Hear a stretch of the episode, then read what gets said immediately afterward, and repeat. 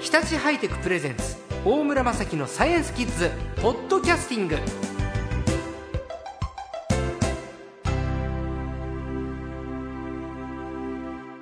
さあ今回の最高は東京理科大学教授の川村康文先生ですこんにちはこんにちは。先生は、えー京都のお生まれでご専門は物理教育サイエンスコミュニケーション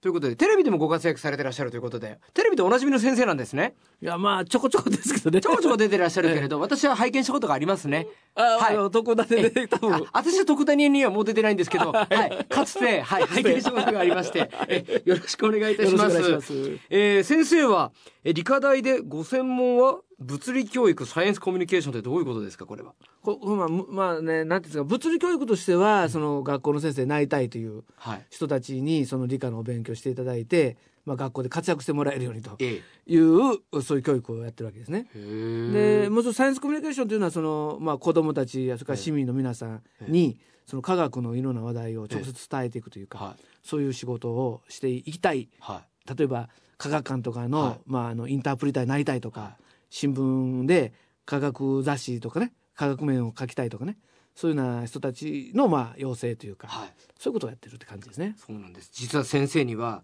この3週間後ね、我々の番組で、シークレットラボ大公開というイベントありますけれど、あの、そのは時数年前にお世話になったんですね、先生にはね。はい、一応やらせていただいたことがあって、ええははいい。ということで、いろんなこう、えーパフォーマンスもしてらっしゃる先生なんですけれど、今日は夏休みの真っ只中なので、自由研究の参考になるようなお話を。あーやっぱりはい やっぱり子供たちがねえ、え科学に興味を持つきっかけというのは、はい夏休みの自由研究ですよね。そうですねもう定番ですね。はい。はいここで何かやろうと。うん自然に興味を持とうとか、うんうん星に興味を持とうとか、うんうんいろんなものにこう興味を持つそこがそのきっかけだと思うんですけれど先生はちなみにな何でしたきっかけきっかけね、えうんいっぱいあるんですよあいね。っぱいあるあのー多分ねあの勝手に興味を持ってたとするならえまあ学校の放課後にえよくバッタ取りにねえええ行ってバッ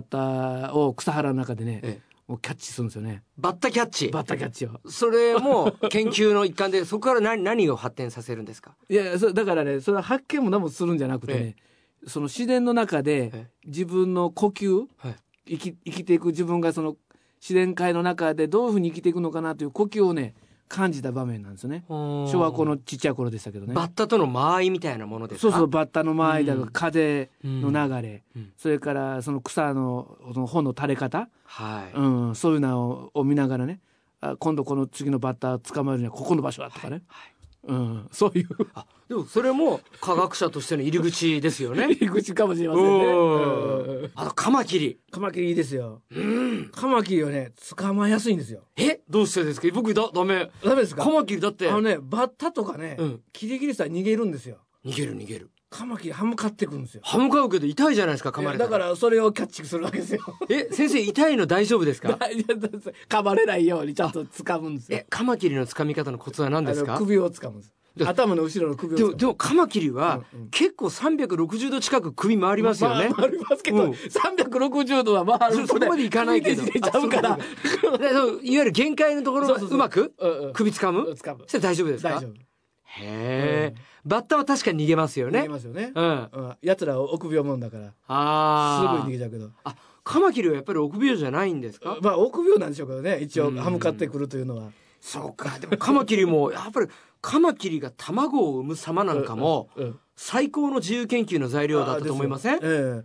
よえ例えばねあのこう今キッズにおすすめのはい身の回りにあるもので、ええこの夏の自由研究、んこんなにやったらどうかなって提案ありますえああるんですよ今日はね僕自分の売名講演のために来たんですよ売名しに来たいやどうぞどうぞあれ売名ウェルカムウェルカムですか、ええ川村のコマというやつえをね川村のコマ、うんえー今日のゲストは、はい東京理科大学教授の川村康文先生ですありがとうございますは川村のコマ、 はいどんなんですかそれそれねちょっとあの映像がね見せられないからあれそかうもしれないで私がすね描写しますよ、ね、ええこれ100円ショップのあの扇風機なんですよ本当あは。あの扇風機出てきました、あの100円ショップとか、もううんあとねディズニーランドとか行くとね売ってるんだそうそうそうこれ100円じゃ買えないけどあれミッキーちゃんとかそうそうミニーちゃんの絵がそこうそこうに書いてあるやつがあってうんハンドハンディタイプの扇風機、ねうん、首元をね、はい涼しくするやつそれが登場しましたプロペラ取っちゃってはいそれでこんなあのこれもね100円ショップっていうねネオジムという磁石なんですよえーでこれを台々つけてこうやって回すんでね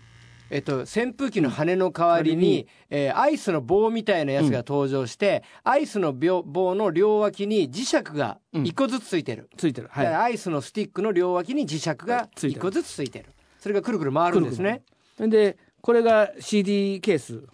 えー透明の CD のプラスチックのケースが登場しましたで例えばこれは、えー会社も一体買うのかなビール,、えービール のね、えービールのスチール缶の、えあアルミ缶アルミ缶か、うんうんうんアルミ缶を、えー直径5センチほどに円切っ盤たに切って円盤に切ったものが CD のうんケースの上にケー置くスんでのす上がに乗っかりますおへそは1個ポチッとつけてあポチッとちょっとだけくぼましてるんですね、でこんなふうにしてねはいでこの下でこれを回してあげるとこれがね回転するんですよほらうわーちょっと何とも言えないです ね河村の駒が今目の前でラボの前で回転してますはいえー先生の右手には透明の CD のケースそのはい CD のケースの上には5センチほどのアルミの円盤がありそれがくるくる回っています、はいそして左手はうん100円ショップで買ってきたうん手持ちの扇風機、はいその扇風機の上にアイスのスティックを5センチほどに切ったものの両端に磁石を乗せてそれが回転してるんですね。そうですそうですで、はいそれを、えー円盤の真下プラスチック越しに当てると、上のアルミ缶のアルミケースの、うんアルミの、えー5センチほどの円円盤盤ががくるくる回るコマにあるんですコマになるコマになる手で触ってないのにコマが回るちょっとでこれがでもでこれか川村のコマっていううんそれでねはいこれを遠ざけると止まるでしょ、止まるでまた近づけるとこう動き出して、はいでこう近づけてる間ずっと回ってるのでこのコマ止まらないんですよ、はい普通コマほらあのスピードおお遅くなったら、それをあねの紐でやってうんうん引っ張るからだんだん力弱まるけれど、うんうんでもこれは扇風機のモーターで回ってるわけですからそうそうそうそう電池がなくならない限りはいくらでも回りますよいくねらでもええ、ずーっと回り続けるんですはいでこれを実はベーゴマみたいにしてねはい2個乗せてはいこのアリーナこの CD をアリーナと見てね、はいこの上で対決するんですよあコマで対決コすマるで対決するんですほそれであのコマを追い出したアリーナから追い出したら、ええあの自分の勝ちいやーこれ10年前だったらベイブレードで子供そうたそうそうちそがう流行ってたけどうん今妖怪ウォッチにシフトしましたからねしたけどね、まええもう一回ベイブレード流行らそうかなってあーそうですかんあベイブレードの川村コマバージョンってやつがそううん5年後10年後出てくるかもしれません出ねてくる出てくる出てく先る生確実にえー大村さんのおかげだからちょっと待って先生印税のいくらか渡さなあかんあ渡さなあかんですねいや私はもう1%ぐらいでいいです よ、 はいはいうん先生これは理科の自由研究として見ると何を発見するというそう研なん究ですかそれはねすごいのはね例えば磁石にアルミにはくっつかないということを確認して、そうだ、うんねみんなそうだよ、うんあのスチール缶だったら磁石にくっつくけカチンど、ってくっつくけど先生あの、うんあアルミ缶だよって訂正されたけど、うん僕はスチール缶って想像したらね、うんビールの缶はうんアルミ缶で、うんくアルミというのは磁石にくっつかないっつかないだけど電気は通る、電気は通るうん、あ、うんアルミは電気は通す通るうんで、えー磁石にくっつかないうんアルミがなぜうん磁石に反応したのかっていうのが今回のテーそうマそでうすねそこなんですよねみんなついてき てちょっと今興奮してる、うん、さあ、なんでですかそれはこ自れは分ねで調べろいやいやこれはね電磁調理器が熱くなるのと同じ原理で電子レンジの原理うん電磁調理器電磁調理器っていうのはお宅の IH うん IH のことうんうんあれが熱くなると同じ原理えでこれ覚えておいてほしいんですが渦電流渦電流が発生するからなんですおしまいはい